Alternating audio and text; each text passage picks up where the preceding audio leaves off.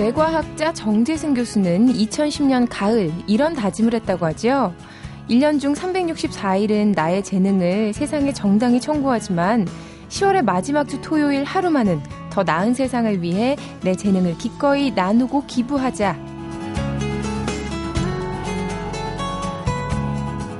정재승 교수는 몇 년째 10월의 마지막 주 토요일마다 작은 도시의 도서관에서 과학 강연 기부를 하고 있습니다. 좋은 취지가 알려지자 여기에 동참하는 과학자들도 많았다고 하죠. 생각해보면 우리는 월급 받기 위해서 일하고 사랑받기 위해서 애쓰고 인정받기 위해서 노력하는 식으로 어떤 실리를 바라고 일하는 것들이 대부분이죠. 하지만 우리의 마음을 진정으로 풍요롭게 하는 건 그런 물리적 이득이 아니라 보람이라는 감정으로 대표되는 정신적인 대가라는 생각이 드네요. 1년에 단 하루만은 나의 재능을 나를 필요로 하는 곳에 기꺼이 기부하자는 의지. 언젠가는 우리 모두의 다짐이 될 거라 믿고 싶습니다. 안녕하세요. 매거진 톡 서현진이에요.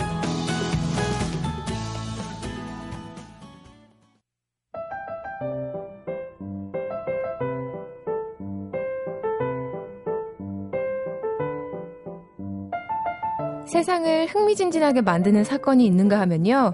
반대로 시끄럽고 어지럽게 하는 사건도 있죠. 이번 주에는 어떤 일들이 더 많았을까요? 트렌드톡 이번 주도 시내21의 이다혜 기자와 함께합니다. 안녕하세요. 네, 안녕하세요. 아, 이다혜 기자님은 이번 한 주 돌아봤을 때 개인적으로 어때요? 어떤 일이 제일 즐거웠고 또 어떤 일이 제일 괴로웠나요? 뽑을 수 있나요? 좋아서. 날씨가 좋아서. 네, 밤에 놀 때 되게 좋았고요. 야.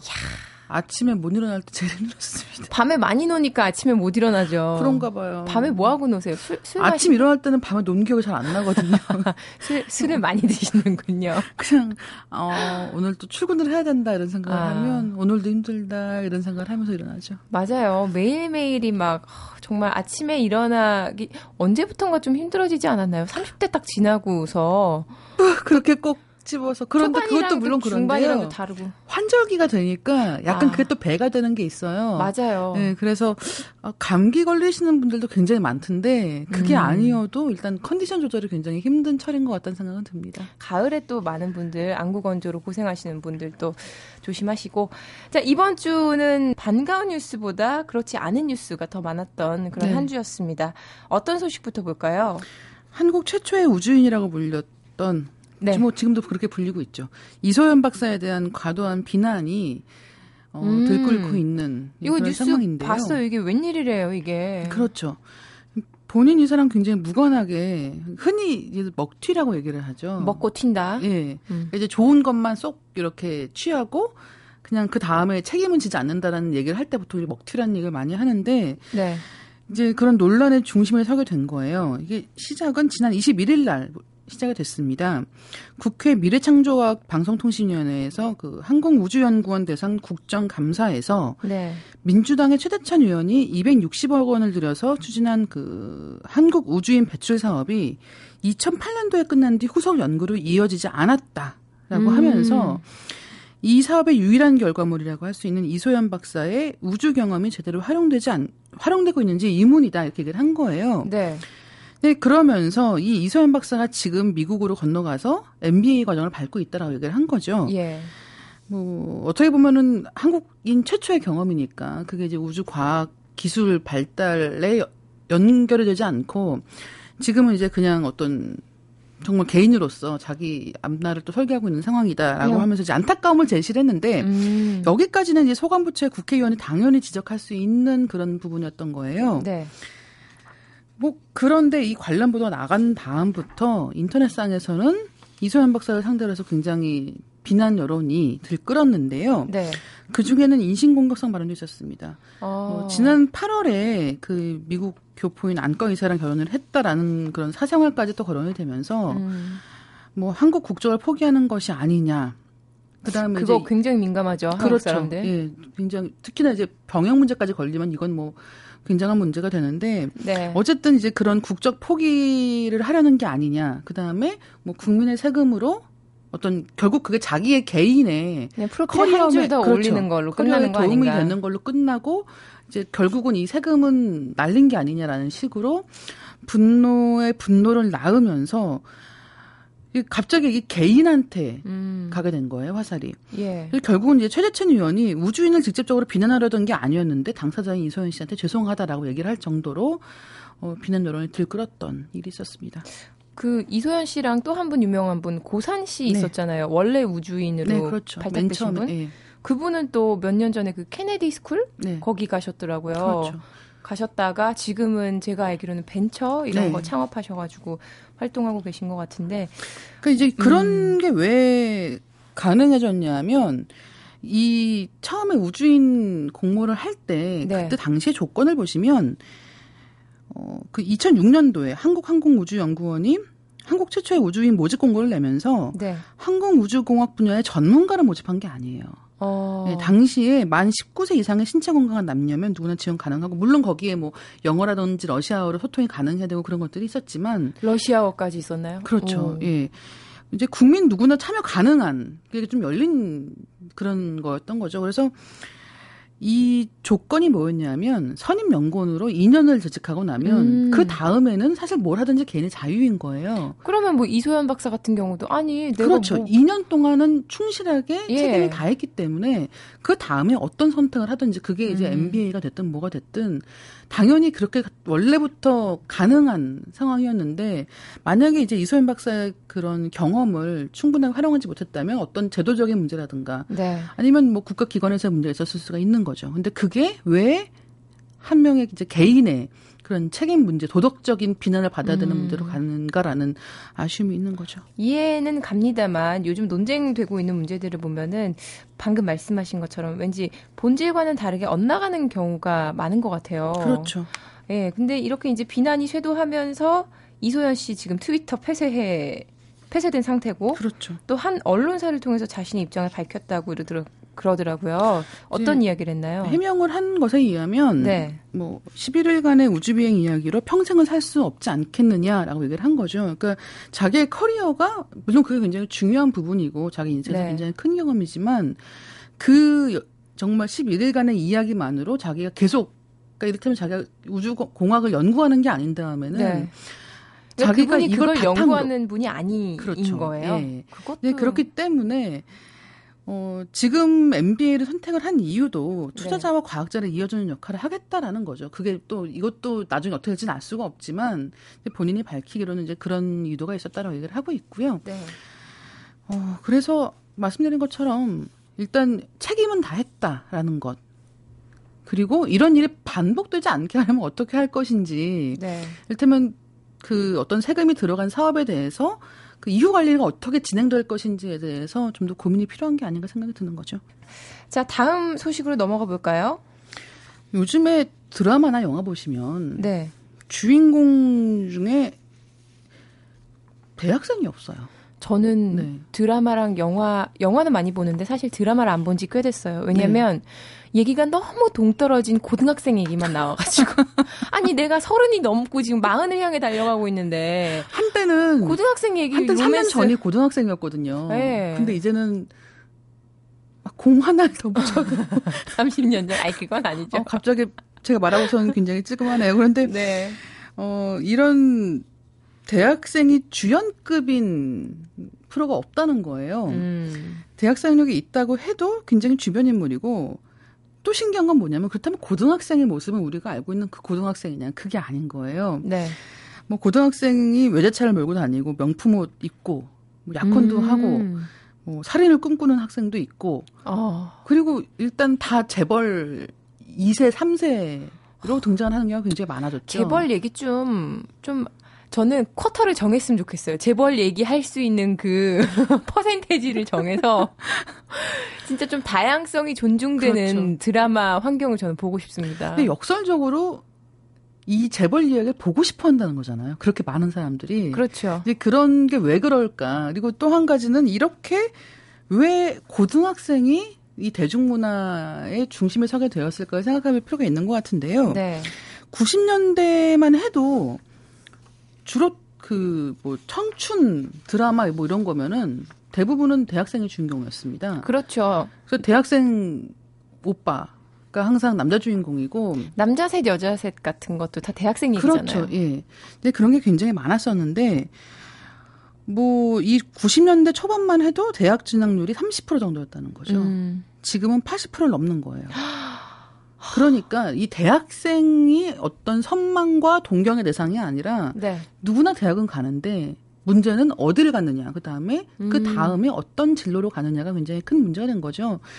그러면서 대학생들의 이야기가 이 대중문화에 등장을 할 때는 거의 다 취업 준비를 하느라고 너무 고생을 하든가 예. 아니면 편의점에서 아르바이트 하고 있는 거예요. 저 그분 한 분 떠올라요. 정유미 씨 제가 참 좋아하는데 네. 그 여배우 네. 그분이 항상 그런 역할로 나와요. 그렇죠. 최근에도 무슨 백수라든가 네, 드라마에서 네, 그런 게 30대 많고. 백수 네. 열심히 지금 직장 찾는 그게 굉장히 현실적이라는 거죠. 네. 오히려 고등학교 때까지는 부모님의 지원을 받으면서 공부를 할 수가 있고 또 한 가지는 어쩌면 이게 한국 사회의 한 단면을 보여주는 것 같은데 네. 고등학교 때까지의 삶이 남은 인생을 결정한다고 생각하는 경우가 많은 것 같아요. 그렇죠. 예, 왜냐하면 좋은 성적으로 좋은 대학교를 가면 되지만 그게 아니라면 고등학교 때를 성실하게 보내지 않는다면 음. 그 다음에는 없다. 없다. 너의 예, 인생은. 그렇게 생각을 하는 거예요. 그러니까 네. 그때까지의 이야기가 훨씬 더 중요해지는 게 아닌가 싶기도 하고 또 중요하게는 고등학생의 주요 소비자층입니다. 음, 그게 제일 중요하겠네요. 네. 그러니까 이것도 마찬가지로 그때까지는 부모님 돈으로 먹고 살 수가 있으니까 네. 용돈을 받는 세대가 훨씬 더 돈을 많이 쓸 수가 있는 거예요. 음. 그 다음에는 자기 등록금도 벌어야 되고 그러면서 훨씬 더 제약이 많아지는 거죠. 음. 이제 이런 이야기가 돼야 먹힌다 사람들에게 예, 좋아하고 보고 싶어 한다는 거죠. 근데 그런 게 어떻게 보면 이 현실의 팍팍함을 좀 더 역설적으로 증명해 보이는 것 같아서 현실 도피라니까요. 그게 드라마 앞에 이렇게 붙어 있는 네. 보는 분들 보면 이렇게 과격하게 표현하면 안 되지만 보는 분들 보면 저한테 하시는 말씀이신가요? 어 깜짝이야. 현실 도피하시는 분들 꽤 네. 많거든요. 그렇죠. 참 그렇습니다. 우리 드라마 이야기 했으니까 이번에 영화 얘기 좀 해볼게요. 최근에 나란히 감독으로 데뷔한 영화 배우들이 있습니다. 박중훈 씨 그리고 하정우 씨인데요. 네. 네. 톱스타란 영화 그다음에 롤러코스터란 영화를 두 배우가 네. 이제 감독 데뷔작으로 선택을 했습니다.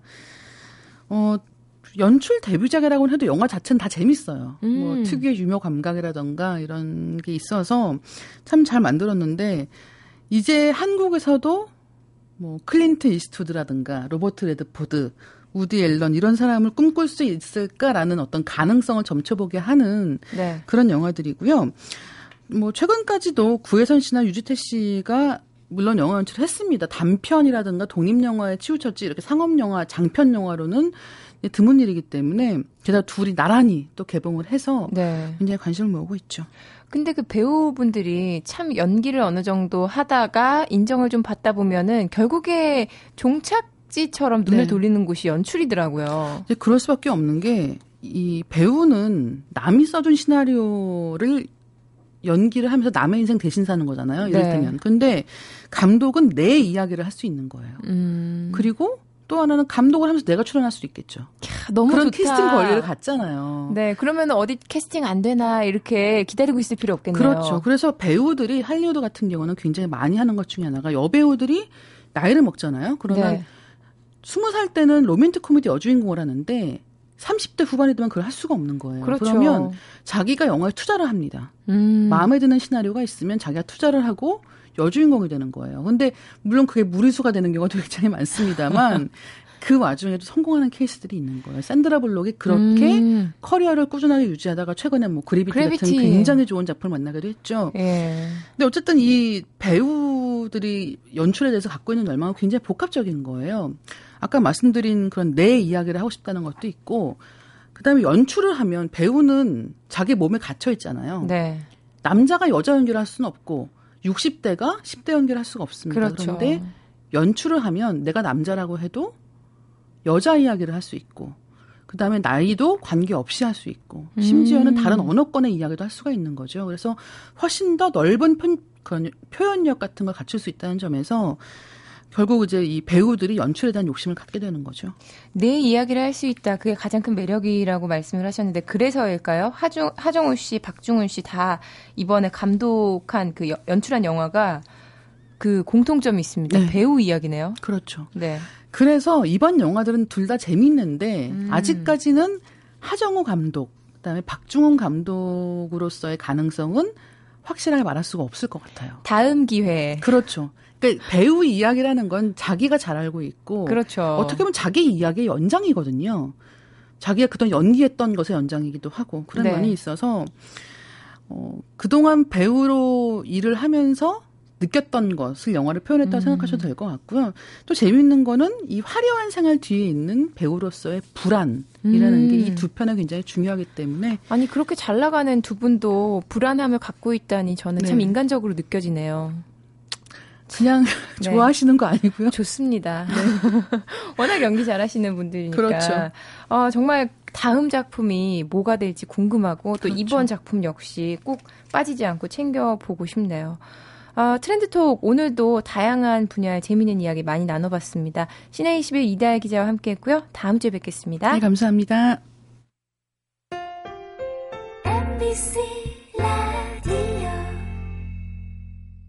흥부와 놀부에서 흥부가 가장 좋아하는 형은 박준형. 제주도의 유채꽃이 별로일 때 사람들이 하는 말은 유채영.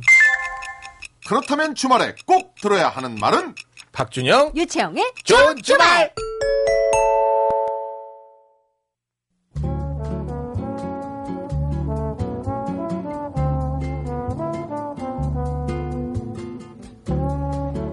지난 20일 들국화의 드러머 주찬권 씨가 심장마비로 세상을 떠났습니다. 그날 이후로 지금까지 추모 물결이 이어지고 있는데요. 장진 감독의 이런 추모의 글도 눈에 띄네요. 며칠 전 허성욱의 목소리가 너무 듣고 싶어 잠시 울었다. 한 시절 고함 대신 그의 노래를 불렀고 벽을 때리는 대신 그들의 음악을 튕겼다.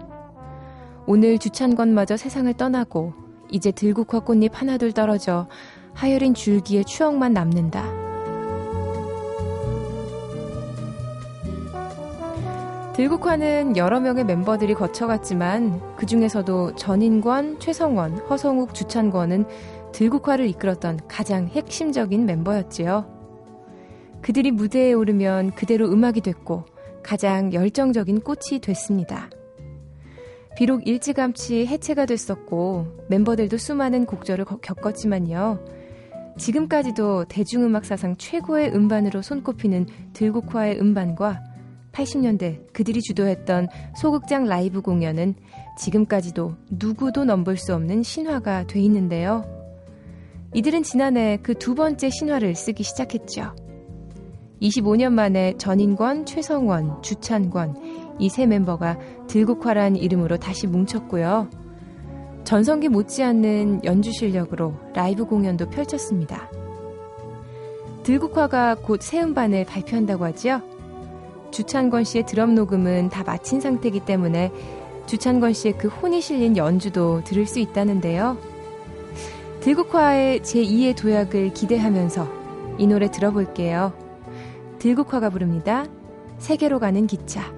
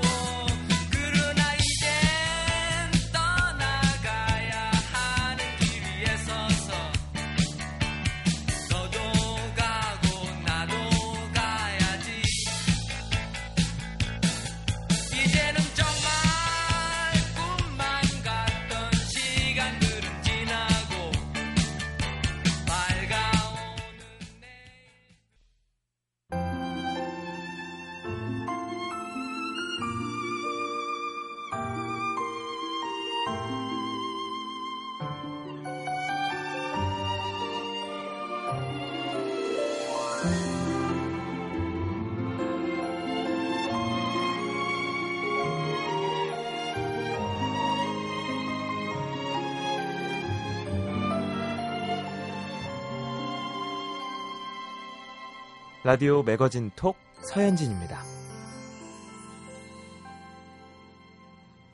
진화 심리학적 관점에서 보면요. 남자들이 자동차를 좋아하는 이유는 수렵 생활을 하던 본능 때문에 빠른 발이 필요해서라고 하고요. 여자들은 채집을 하던 본능 때문에 채집한 걸 담을 수 있는 가방을 좋아하는 거라고 합니다. 남자들은 이해 못하는 여성들의 가방 사랑. 이번 달 스타일톡에서 얘기 나눠볼게요. 패션 매거진 보그 코리아의 김지수 feature director와 함께 합니다. 안녕하세요. 네, 안녕하세요. 아, 오늘 가방 이야기를 하겠다라고 네. 하셨는데, 정말 할 얘기 많으실 것 같아요. 가방에 대해서는 거의 뭐 각자의 history는 다 가지고 있을 것 같아요. 네, 여자들에게 집착의 가... history. 집착 네. 맞아요. 네. 여자들에게 가방이란 뭘까요? 라고 제가 질문하려고 그랬는데 네. 대답을 먼저 주셨네요. 맞습니다. 집착이다. 왜 여자들은 그렇게 가방을 좋아하는 걸까요? 사실 그렇잖아요. 이렇게 제한된 네. 뭔가 그 돈이 있거나 네. 그런 뭐랄까 내가 쓸 수 있는 어느 정도의 돈이 있다면 사람들은 여자들은 아마 대부분이 가방에 그렇죠. 가장 많은 돈을 투자하지 않을까 싶어요.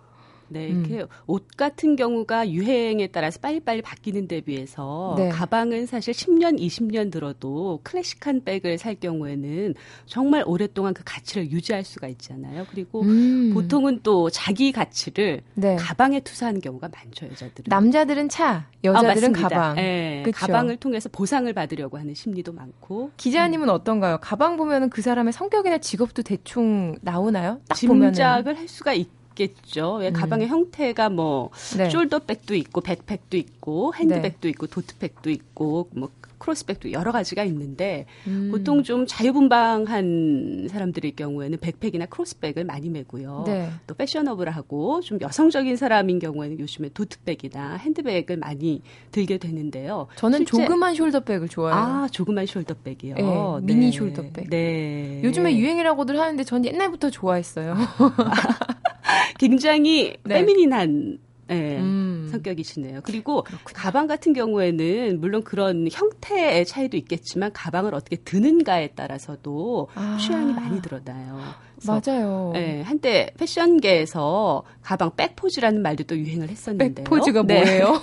그러니까 한 손에는 그 테이크아웃 커피 잔을 들고요. 네. 한 손에는 그 핸드백에 체인을 음. 팔찌처럼 이렇게 돌돌돌돌 감아서 네, 하이를 신고 이렇게, 이렇게 흔들흔들 걸어 다니는 네. 그런 게 그런 모습 많이 보였어요. 근데 한 손에는 백에 네. 체인이라고 하셨는데 체인 있는 백은 그 되게 제일 비싼 C 모사 그렇죠. 백밖에 없잖아요.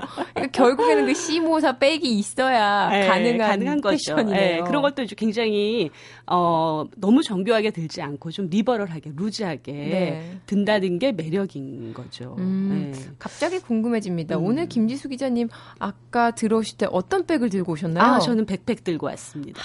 역시 자유로운 여자군요. 네. 백팩 좋은데 저는 좀 너무 학생처럼 보일까봐 약간. 네. 아, 그게 조금. 네. 음. 근데 요즘에 여러 가지 형태의 백팩들이 많죠, 요즘에는. 요즘에도 네. 백팩도 유행이죠. 어, 그렇죠. 하드 커버, 하드, 음. 아주 딱딱한. 그 거북이 등딱지 같은 거 네. 있잖아요. 네. 그런 거 이렇게 다들 메고 다니는 거예요. 네. 특히나 요즘에 남자들이 많이 메고 다니죠. 맞아요. 네. 그 남자들이 메고 다닌다고 하셔가지고 그런데 네. 예, 몇년 전까지만 해도 남자들은 어우, 남자가 무슨 가방이야. 이러면서 음. 지갑 하나 들고 다녔잖아요. 그렇죠. 지갑도 안 들고 다니는 분들도 많았었고요. 예, 근데 요즘에는 많이 달라졌죠. 저는 그 블로그 해외 블로그 이런 거에서 보니까 그 뭐 굉장히 유명한 남성 디자이너 분들 있잖아요. 네네. 그런 분들이 여자 가방을 들고 다니시는 거예요. 네네네. 그왜 정말 웬만한 보통 일반인은 살 수 없다는 H 모사의 그 백 있죠. 네네. 그런 백을 막 색깔별로 들고 다니시는 거예요. 네. 그게 뭐, 뭐랄까요? 그분이 독특한 건가요? 아니면 그게 패션에 뭔가 그 패션계에서는 많이들 남자분들이 그 말씀하신 네. 네. 그 독특한 백 네. 많이 들고 다니고 또 신발 주머니 같은 형태의 음. 예, 빅백도 많이 들고 다니죠. 그게 이제 나는 패션에 좀 감각이 있는 사람이다라는 걸 보여주는 하나의 상징처럼 여겨지기도 하고요. 처음에는 사실은 그 여자보다는 우리나라에 남자가 먼저 가방을 들기 시작했어요. 어, 정말요? 네. 그 가방 처음 들어온 게 이제 1883년도에 고종 20년 때 민영익 대사가 미국에 갔다 오면서 그 사절단에서 네. 다들 이제 서양 문물을 취하고자 비진 저희 수트를 입고 음. 가방을 들은 거죠, 처음으로. 그리고 가방에 뭘 넣고 다니거나 이러진 않았고요. 네, 단순히 장식적인 차원에서 가장 먼저 들어서 어떻게 보면 남자가 우리나라 가방에 그 시조 그 처음에 스타트를 끄는 거죠. 격식을 갖추기 위한 자리에는 그렇죠. 가방을 들고 간다. 네, 모자를 쓰는 것처럼 가방을 들었죠. 그렇군요. 네. 뭐 굉장히 놀랍습니다. 몰랐던 음. 사실인데 음. 그래도 지금 현대 사회에 보면은 가방은 남자보다는 네. 여자에게 좀 더 특별한 의미를 지니는 것 같은데 그렇죠. 어. 뭐 좀 전에도 이야기하셨지만 나의 뭐랄까 나의 지금 현재 계급이라면 좀 그렇고 현재 가치를 네. 내가 가장 쉽게 보여줄 수 있는 게 가방이잖아요. 네, 그렇게 볼 수 있죠. 나의 자아의 확장이라 할 수도 있고 너무 제가 오본가요? 어, 아니요. 충분히 그런 말씀이 가능한 게요. 저는 이렇게 생각해요. 어떻게 보면은 가방이라는 것은 여자의 신체 확장이 아닐까도 생각을 음. 하거든요. 어, 여자, 여자의 신체를 보면은 안에 방이 있어요. 가방이 네. 있어요. 그래서 저는 자궁이라고 생각하거든요. 아. 그러니까 가방이 있기 때문에 여자들이 네. 이제 출산을 하게 되면은 가방 문을 열고 아이가 태어나는 거죠. 그게 여자의 경우에는 자기가 안에 가방 속에 있었기 때문에 네. 태어나서 네. 그 바깥 세계의 가방을 또 하나 갖고 싶어 하는 욕구가 있는 거죠. 정말 창의적이고 아름다운 해석이네요. 아, 아니 만약에 정말, 예. 남자친구가 너는 왜 그렇게 가방을 좋아하니? 이렇게 얘기하면 제가 이 얘기 할게요. 네, 하세요. 내 몸속에 가방이 있기 때문이야. 여자는 가방에서 태어났고 가방을 달고 태어나는 거야. 그렇죠. 그래서 가방을 취하는 여자의 자세를 보면 네. 보통 아주 뭔가 위급한 상황에 처했을 때나 뭔가 심리적으로 불안정할 때 가방을 네. 꼭 안게 되죠. 가방을 쥐게 되고요. 그렇죠. 꼭 그게, 쥐죠. 그렇죠. 그게 약간 태아 자세 같기도 하고요. 비싼 가방일수록 아, 비싼 가방일수록 꼭 쥐죠. 특히나 비 오고 이러잖아요. 네. 눈 오고 겨울에 이러면 네. 나내 몸뚱아리는 중요하지 않아요. 가방을 이렇게 온몸을 이렇게 막 감싸가지고 네. 그리고 막 뛰어다니는 분들 저기 신사동 가로수길 이런 데 되게 많이 보일 수 있거든요. 네. 그리고 또 이제 그 전투에 빗대 보자면은 남자들이 총을 매잖아요. 네. 기관총을 맨다거나 권총을 들잖아요. 그 여자들이 숄더백 매는 거나 음. 예, 핸드백을 쥐는 거나 이런 자세와도 굉장히 비슷해서 여자들에게 음. 가방이 하나의 그 사회적인 무기와 같다 이렇게도 정의를 할 수가 있겠죠. 무기 맞죠, 뭐. 제 가방 그렇죠. 중에는 이게 가방 밑바닥에 찡들이 막 달려 있는 아. 가방이 있어요. 네네. 그건 진짜 무기가 되더라고요. 네, 그렇죠. 어둑어둑한데 밤에 이렇게 지나갈 때는 그 가방을 꼭 쥐게 됩니다. 아. 누가 근처에 오기만 해봐라 이걸 그냥 확 이런, 이런 생각을 하게 되는데. 네. 아 그래요. 여성의 가방을 다룬 사회학자 책도 있다 그러더라고요. 네, 어떤 그 장클로드 카프만이라고 해서 네. 어, 그 학자가 18개월 동안 70명의 여자의 가방을 들여다본 후에 네. 네. 여자의 가방이라는 책을 냈었어요. 음. 그래서 이제 그 사람이 정의하기에 여자의 가방을 들여다보는 건 그녀의 영혼을 들여다보는 것이다 이렇게 썼거든요. 네. 실제 여자들의 가방 속을 굉장히 궁금해하는 남성분들이 많더라고요. 뭔가 대단한 미스테리가 있을 것이다. 맞다, 맞다. 네. 영혼 맞아요. 영혼 들여다보는 거 맞고요. 네. 그 잡지도 보면은 음. 유명한 톱스타들 가방에 뭐가 들었을까 아주 궁금하죠. 예. 네. 궁금해요. 정말 궁금해서 저는 그런 잡지 내용들을 굉장히 좋아하거든요. 네. 이 사람은 가방 안에 뭘 넣고 다닐까? 책이라도 한 권 들어있으면 그리고 어떤 책이냐에 따라서 네. 그 사람이 달리 보이기도 하고. 그렇죠. 예. 그리고 그 음. 그 가방 안에 이 사람이 들여다본 결과 아주 일상적인 상식적인 것들만 있을 줄 알았지만 네.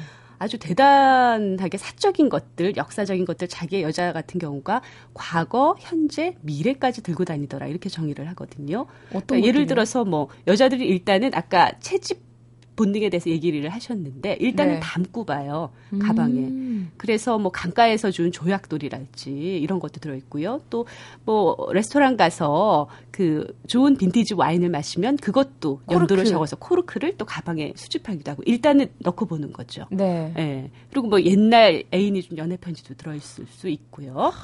현재 같은 경우 현 당장 뭐 필요한 뭐 뭐 립스틱이랄지 뭐 네. 물티슈랄지 이런 건 너무나 당연한 거고요. 또 뭐 driving shoes 같은 것도 넣고 다니는 사람이 있고 피트니스 하면 운동화 넣고 다니고 또 미래를 대비해서 상비약들 이런 거 다 넣고 다니죠. 어떻게 보면 장롱 뭐 목욕탕 이런 것들을 옮겨 다니는, 옮겨 다니는 거죠. 예. 네. 아, 참 그래요. 어, 내 가방 너무 무거워. 너 가방에 뭐가 든 거야라고 하면서도 네. 늘 뭐가 이렇게 생기기만 하면 뭐 괜찮은 게 눈에 보이기만 하면 눈을 네. 반짝반짝 하면서 가방 속으로 그냥 집어넣는 그렇죠. 것 같아요. 네. 음식 같은 것도 그렇고 네. 다이어트 하는 분들 같은 경우는 뭐 비타민제부터 시작해서 맞아요. 과일, 뭐 보약 뭐 이런 거 다 넣고 다니죠. 선식 이런 네. 것들. 그래서 가방이 음. 너무 이렇게 꽉 차게 되면 네. 사실은 가장 그 핸드폰이 올려대거나 작은 핸드폰을 찾느라고 아주 분주해지잖아요. 그럼 막 못 찾게 되면 히스테리를 부리기도 하고. 어, 저 뭐 맨날 그래요. 너무 당황스럽죠. 그래서 어디 간 거야? 네, 어떤 가방 디자이너는 이렇게 문을 열자마자 불이 네. 켜지는 그런 가방까지도 만들었다고 정말 합니다. 괜찮네요. 네. 저는 그런 가방도 가, 봤어요. 가방 안에 굉장히 조그만 음. 그 전조등 이렇게 라이트 같은 걸 이렇게 누르면은 네. 손전등 같은 것을 가방에 이렇게 달아놨더라고요. 아, 네. 너무 귀엽더라고요. 네. 아이디어 상품이다 막 이렇게 생각했었는데 네. 그래서 점점 음. 가방 안에 또 다른 inner bag들도 많아지고 좋아요. 주머니들이 많아지고 그러는 거죠. 저는 주머니가 많은 가방을 굉장히 좋아하고 음. 가방을 딱 열면 아무것도 없이 그냥 텅 비어 있는 거는 또 제가 따로 주머니를 사야 되잖아요. 그렇죠. 네. 그런 게 좀 불편하더라고요. 네. 또 이 학자가 분석한 재미난 점은요. 네. 여자와 남자가 왜 여자가 더 가방을 좋아할까라는 것을 여자가 굉장히 관계지향적이다라는 걸로 해석을 해요. 음. 네. 남자는 사실 남을 위해서 무엇을 챙기질 않잖아요. 그렇죠. 네, 근데 여자는 어, 남을 위해서 무언가 필요한 때가 있을 것이다. 뭐 두통약이랄지 뭐 이런 것들까지도요. 네. 네 바, 혹은 뭐 반지꼴이랄지. 그래서 그 어떻게 보면 마술사의 그런 모자처럼 뭔가 상황 위급 상황이 생겼을 때 그 여자의 가방에서 무언가가 탁 튀어나와서 상황을 해결해 주길 사람들은 또 바라게 되거든요. 음. 그게 여자의 어떤 이타적이고 관계 지향적인 어떤 성격이 반영된 것이 아닌가. 맞아요. 정말 네. 저는 공감이 갑니다. 음. 남자친구나 그런 분들이 그런 얘기 많이 하시잖아요. 음. 어, 내 지갑이랑 핸드폰 네 가방 속에 좀 넣어줘. 아, 네. 그렇잖아요. 결국에는 네. 관계지향적이고 이타적인 모습 아닌가 그게. 그렇죠. 네, 음. 필요한 것이 있으면 어 뭐 혹시 가진 거 있어? 라고 계속 여자한테 묻게 되죠. 그렇죠. 네. 한국 여자들이 평균 15개 가방을 갖고 있다고 합니다. 네. 사실 저는 15개의 가방이 없거든요.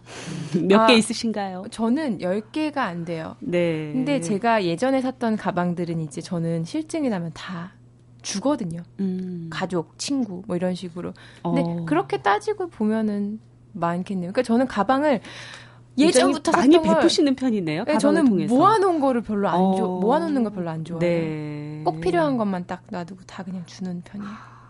굉장히 독특한 성격이죠. 아, 그런가요?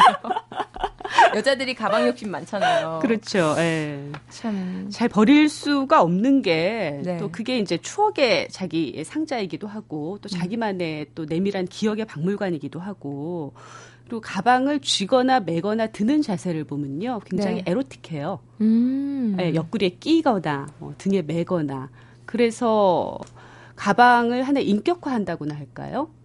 그래서 여자분들이 블로그에서 음. 이 아이를 데려왔어요. 그렇죠. 내 아이라고 표현을 하죠. 이 아이는요. 사실 네. 저그 표현 정말 좀 오글오글해서 별로 안 좋아하거든요.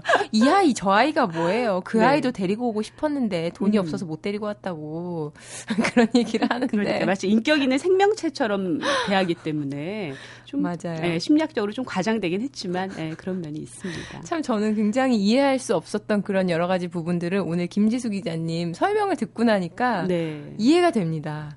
왜 그토록 수많은 여성분들이 블로그 음. 대부분 가보면은 음. 이야기의 한 70% 이상이 가방, 가방 얘기밖에 없거든요. 네. 가방을 남자친구의 빗대기로 할 정도로 맞아요. 아주, 네. 아, 참, 이제 뭐 가방 이야기 거의 마무리를 해 봐야 될 것 같은데, 김지수 음. 기자님은 가방 어떻게 정의하고 싶으신가요?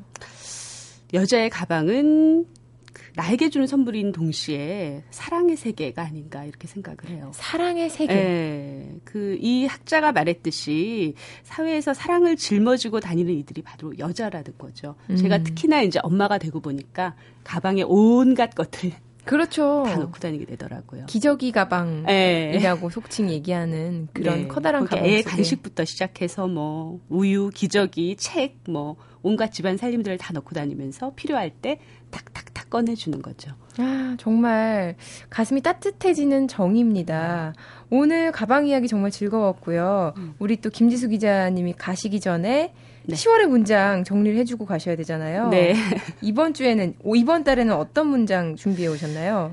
음, 가방에서 좀 착안을 해봤어요. 이 네. 가방 뒤죽박죽 많은 뭐 현재, 과거, 미래까지 넣은 가방이 어떻게 보면은 하나의 매력적인 카오스 덩어리라고 생각을 하거든요. 카오스. 예. 네, 그 깨끗하게 정리된 가방은 좀 매력 없잖아요. 혼란스러워. 어딨어 내 핸드폰 막 이러면서 찾아야 그게 네. 제맛이죠. 또 거기서 뭔가가 또 예전의 것들이 발견될 때 또 기쁨이 있죠. 네. 네. 그런 것처럼 우리 삶에 약간의 카오스를 유지하는 것이 카오스를 향해 선전포고를 하는 것보다 더 좋다.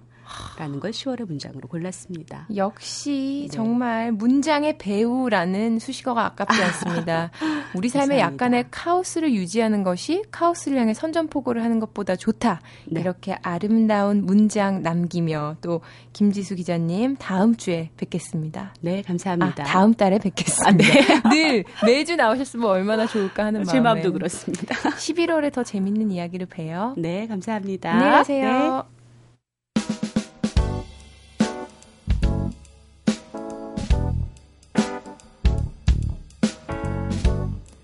다음 주 매거진 톡은요, 경영 전반에 걸친 다양한 정보와 함께하는 비즈니스 톡이 찾아갑니다. 동아 비즈니스 리뷰 김남국 편집장과 함께하는 11월 첫 주 기대 많이 해주시고요. 지금까지 매거진 톡 저는 서현진이었습니다. 고맙습니다.